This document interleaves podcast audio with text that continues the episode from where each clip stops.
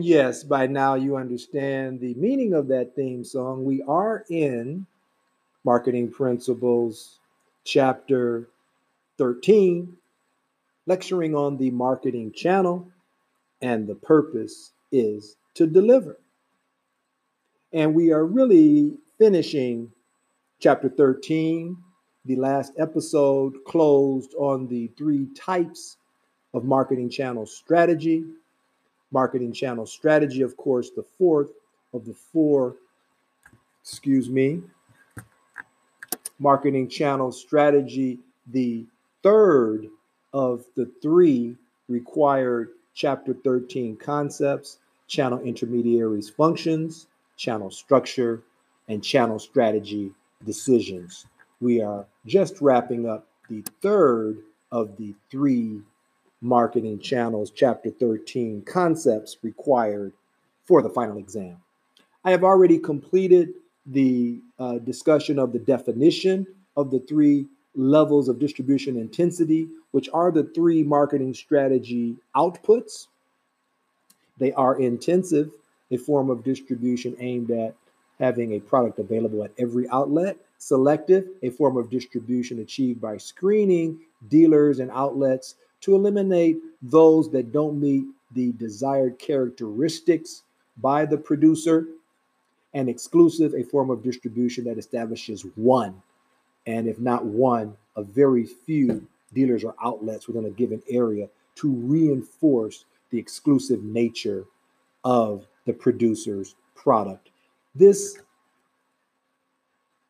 understanding of the three levels of distribution intensity is further clarified on our slide 31, where it shows that intensive is typically a mass market uh, selling objective associated with convenience goods. If you recall the uh, the categories of, of product categories that we learned in chapter 10. Then selective, it would make sense, is associated with the objective of shopping goods and maybe some specialty goods, working with selected types of intermediaries. Again, coming from our slide 31 as the visual narrative, and then exclusive if we were to associate that with the product categories from chapter 10 would most naturally be associated with specialty goods and for B2B certain types of specialized industrial equipment. Keep in mind that these marketing channel strategy decisions of intensive, selective, and exclusive apply to both B2C and B2B industrial marketing channels. We had separate diagrams for the B2B and B2B marketing channel structure, but we only have one conceptual framework for the marketing channel strategy decisions of intensive, selective, and exclusive stemming from market factors, product factors, and producer factors. So be sure in your understanding to incorporate both B2C and B2B customers in the marketing channel strategy decision of intensive, selective, and exclusive. Given that, we have then completed all three of the required concepts for the final exam. And as I mentioned uh, in the earlier episode, I will complete the chapter 13 concepts that are not required for the final exam, but should be at least familiar for your understanding. And with that, we go into the social dimensions. Just like in interpersonal relations, the type of relationship usually conditions the, the social dimensions of that association. And the same is the case in the marketing channel. The relationships between channel intermediaries can be broken down into three basic types as we're looking at our slide 33 in chapter 13. The basic standard relationship is called arm's length, and that's usually a transaction where a producer would find a particular type of distributor or a distributor would find a particular type of retailer just for a one time transaction to deliver or distribute in a low involvement, low risk way. As the relationship became closer and the social association became stronger, it would move from arm's length to cooperative relationship. It usually is associated with a formal contract, although there may not be a lot of capital investment or long term commitment, there is an understanding, again, a contractual understanding that there, that there would be a deference to the party you have a cooperative relationship with. And therefore, you would avoid entering into a relationship with another party that might compete with them. So, if a producer and a wholesale distributor entered into a cooperative relationship, it's understood that the distributor should not be also distributing competing producers' products, nor should the producer be looking to distribute through competing wholesalers. Then we move to the closest form of relationship, which is the integrated relationship. And for that reason, I have already describe the marketing channels concept of integration, or as we know it, vertical integration, when it is either forward vertical integration from the producer to the wholesale distributor to the retailer, or backward vertical integration, which is from the retailer to the wholesale distributor to the producer. These integration strategy decisions to create an integrated relationship often involve acquiring all or part of a firm. This is in finance referred to as merger and acquisition or purchasing the firm. And this is how integration occurs. Of course, we have primarily been dealing with the vertical integration within the channel, but there is another form of integration that can occur, which is called horizontal integration. And that would be when channel members integrate at the same level with other enterprises at the same level that they are. So, two producers could merge, and that would be horizontal integration. It could be more than two, but two or more. It could be two or more wholesalers or distributors that integrate, and that would be horizontal because they are all at the same level of as intermediaries within the channel, or it could be two or more retailers that integrate. And we witness this in the marketplace often. Having then explained the types of relationships within those relationships, social dimensions occur just as they do with you or I on our individual interpersonal associations, the interpersonal nature of marketing channel intermediary associations also give rise to social dimensions that can be favorable or unfavorable. And these can be very expensive or very lucrative if the social dimensions are favorable. It could work out very lucrative with opportunities for all involved. And if the social dimensions are unfavorable, it can be quite financially expensive and destroy an entire uh, marketing strategy. Those dimensions are power, control, leadership, conflict, and partnering. The definitions are given for each of those on subsequent slides, and they're fairly straightforward. And then we move to close chapter 13 with an understanding of distribution for distribution decisions for global markets, and those basically require the uh, marketing planner to understand which country or market they are going into around the globe, and if it is, and as they're looking at different foreign countries and markets, they have to understand that these channel structures and the types of arrangements and the customs and rituals associated with that foreign market culture will differ. And you have to make the decision will those differences interfere with the achievement of their marketing objectives and the delivery and distribution that is required through the channel, or will they be constructive? And the gray market channels emerge. These are sometimes called informal channels because there is already an established infrastructure for global travel, for international travel by plane, uh, by train, uh, truck, by uh, boat, by rail, and as it relates to services uh, over e commerce.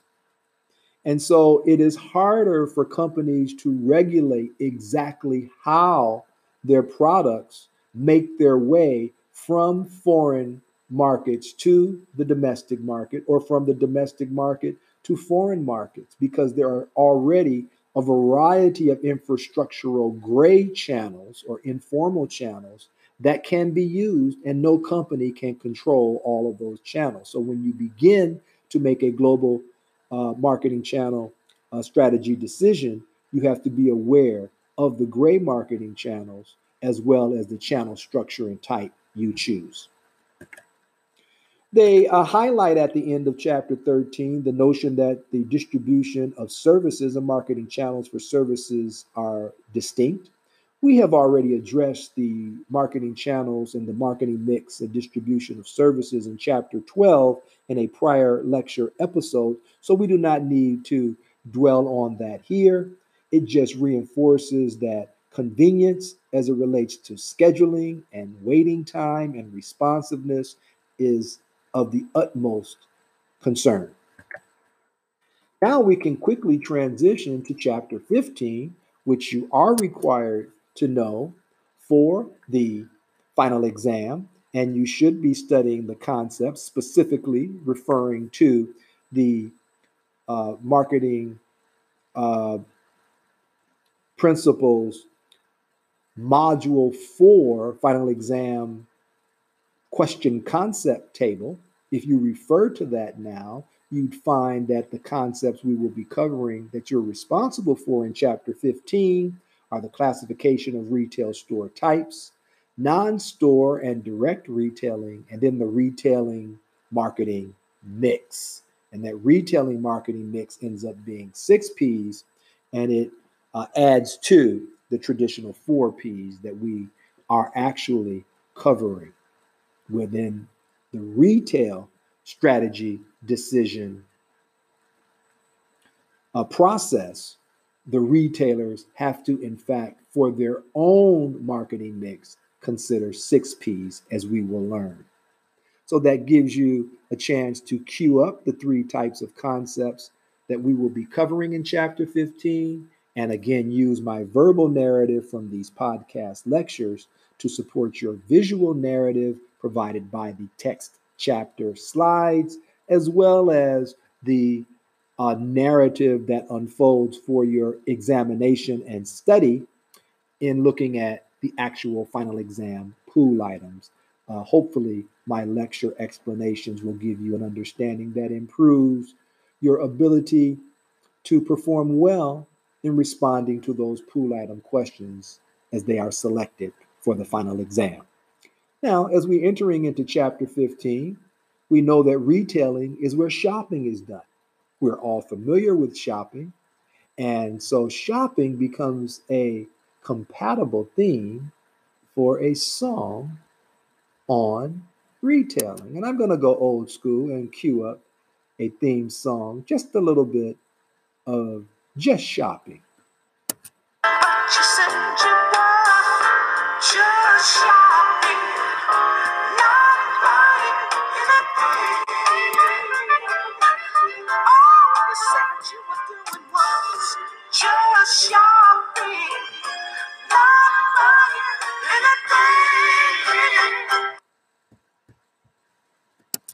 Okay, so hopefully uh, we are doing more than just shopping.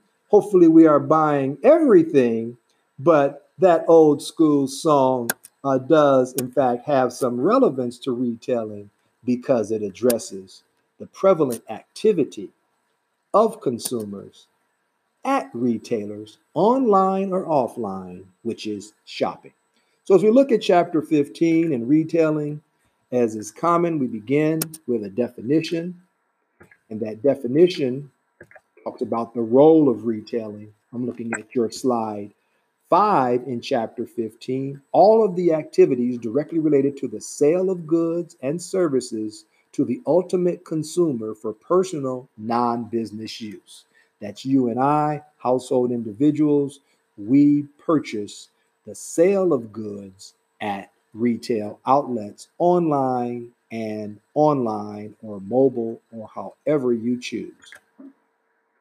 We're not going to address the role of retailing. You're not required to know that. It simply likes to outline how prominent retailing is in developed economies, specifically the United States. Retailing accounts for a large percent, roughly a tenth, and some say even up to 20% of employment, but particularly when you take into account online retailing like Amazon and the numbers that it employs in its warehouses.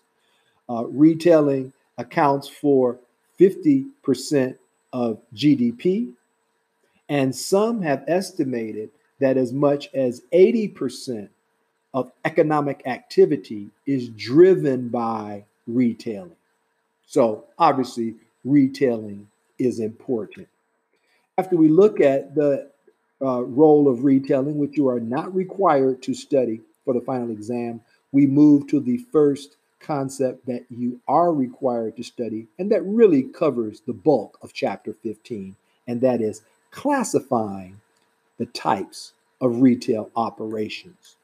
I'm on your slide number eight, and you'll find that there are four basic criteria for classifying retail operations. They are the type of ownership, the level of service, the product assortment range, and the price or margin.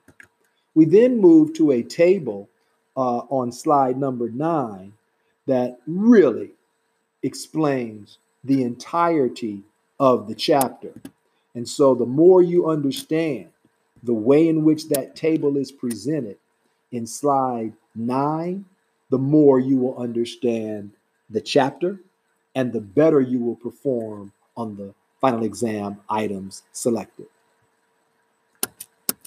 That table across the top gives headings for four different columns that correspond to three of the four characteristics of retail operations. It will not address ownership but it does address the level of service. It does address the product assortment. We're talking about the third column now is product assortment. Second column is level of service. The third, the fourth column is price, and then gross margin or the profit typically earned from the selling price is the fifth column. So the fourth and fifth column, price and gross margin, can combine to address the criteria of price. Now, the first column is merely the type of retailer, and we have already said that the variables determine the type of retailer or classify the type of retailer. So, as we look at the type of retailer, we'll find different patterns in the level of service, product assortment, price, and gross margin. The department store moderately high service, broad product assortment, price is moderate to high, and the gross margin is moderately high. And then specialty stores, therefore, can target a unique set of goods as well and services as well as customers. So their level of service is high. Their product assortment, because their specialty is narrow, but their price is high, moderate to high, and the gross margin compared to department stores is high. And we look at supermarkets. The level of service is low, the product assortment is high, the price is moderate, but particularly look at the gross margin, the cost of grocery goods and availability is such that the gross margin of supermarkets is low. Convenience stores are low level of service, hence the term convenience, more do it yourself. They're there for your access and location. The product assortment is not as broad, it's medium to low. The price is moderate to high, and the gross margin is moderate to high above that of supermarkets, you are paying more for the convenience. Drugstores, low to moderate level of service, medium product assortment because they are focused on uh, those items initially in and around medical and cosmetic and hygiene, but now have expanded more broadly, but still medium product assortment, and then moderate price, and then low margin. And now we move into the disc full line discount stores, low, excuse me, moderate to low level of service, and compare the full line discount store with the uh, department store as moderately high to high. So for the discounted items, they take away some of the services provided. The assortment is medium to broad. Compare that to department stores as broad. The price is moderately low, and compare that to the department store, moderate to high. And the full line discount store margins or profits are moderately low. Compare that to department stores, moderately high. Now, if you move into the specialty discount store and compare this with the specialty store, uh, the level of service is moderate to low because they are only looking at specialty items that are discounted. So they again remove some of the service to deliver greater savings. The product assortment is medium to broad. If you look at the specialty store, it's narrow. Why would the specialty discount store be medium to broad? Because they are looking at discounted items that can help store traffic and move some of the other discounted specialty items so they are not as narrowly focused on a particular type of specialty, be it jewelry, um, uh, accessories, uh, outerwear and coats, shoes. Uh, these would be the types of specialty stores and others. And it does not have to just exist within apparel. There could be specialty stores, for instance, honey baked ham and food, or ice cream uh, uh, shops. There could be specialty stores in electronics just for phones, as we know, uh, and uh, as opposed to all uh, broad electronic products like a Best Buy. There could be specialty stores even for home supplies and home repair. So I don't want to uh, indicate that it is only in apparel, but it is helpful uh, for familiarity purposes to refer to apparel. And you can see that because the specialty discount store is not really going to derive as much revenue and profit from a single line because they're taking the discounted merchandise, they will expand beyond the narrow specialty to also include other discounted items. And then this specialty, a discount store has moderately low to low prices, and you can compare that to the specialty store of moderate to high, and then moderately low profit, compare that to the specialty store of high. These things make sense. I just want you to understand how to look and compare these different types of retailers along these criteria uh, that we have indicated. Then the warehouse clubs uh, which are even more specialized because of the bulk. You would expect, as many of us have gone to Costco and Sam's Club, that the service is low. Again, they are taking some of the money that could be allocated towards staff and staff training for service and putting that into savings. So the service is low, the assort product assortment is broad, the price is low to very low, and the gross margins are low. And we will be comparing those to possibly supermarkets. Then the off price retailer, and these are even more uh, savings than discounters. We're talking about Ross, probably TJ Maxx, and these types of things, again, in apparel and possibly home furnishings. And we see this uh, level of service is low. Compare the off price retailer to the specialty discount store, where it's moderate to low service. The off price retailer is low or as I like to say, get it if you can. There are oftentimes battles for merchandise in the off price retailers, and you're lucky if the rack or the shelves are even organized when you get there, but the service will be low. And the assortment is moderate to narrow. Again, not as narrow as a specialty store, um, excuse me, medium uh, uh, to narrow, and more like the specialty discount store. And then the price is low. Compare that to the specialty discount store, moderately low to low. And then the off price retailer gross margin is low. Compare that to the specialty discount store of moderately low.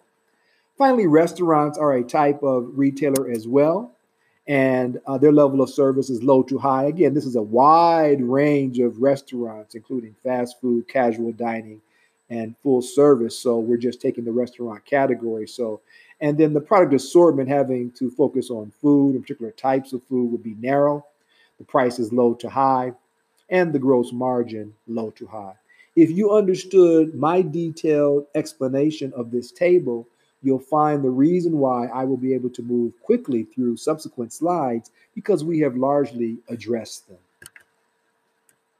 We will, however, highlight level of ownership, or excuse me, type of ownership in terms of determining uh, the uh, type of retail operation that was not addressed in the table.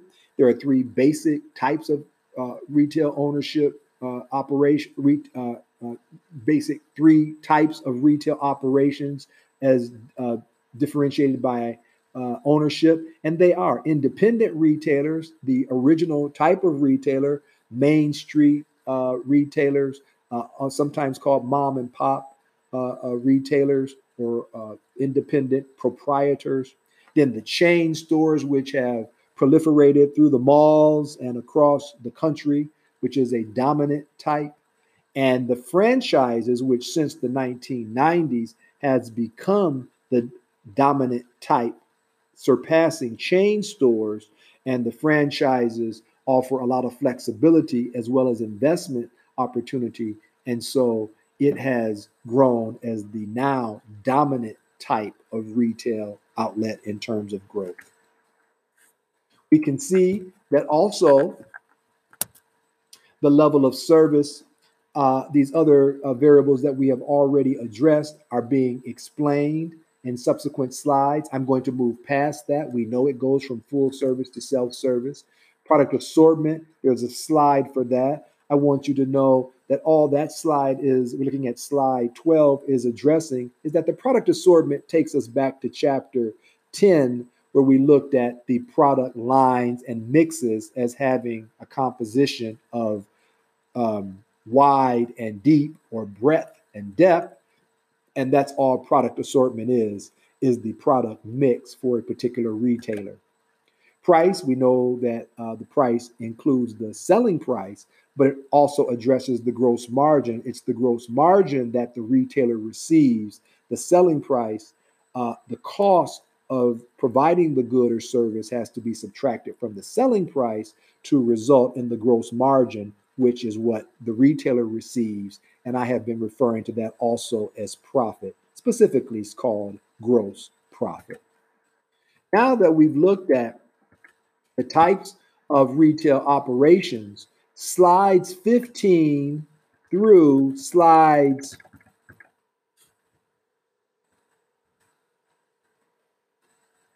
23 give a detailed description of those types if you're not familiar with them. Again, slides 15 through slides 23 go through all of the types of retail operations that I described in the table, and those are described in slides if you need additional familiarity.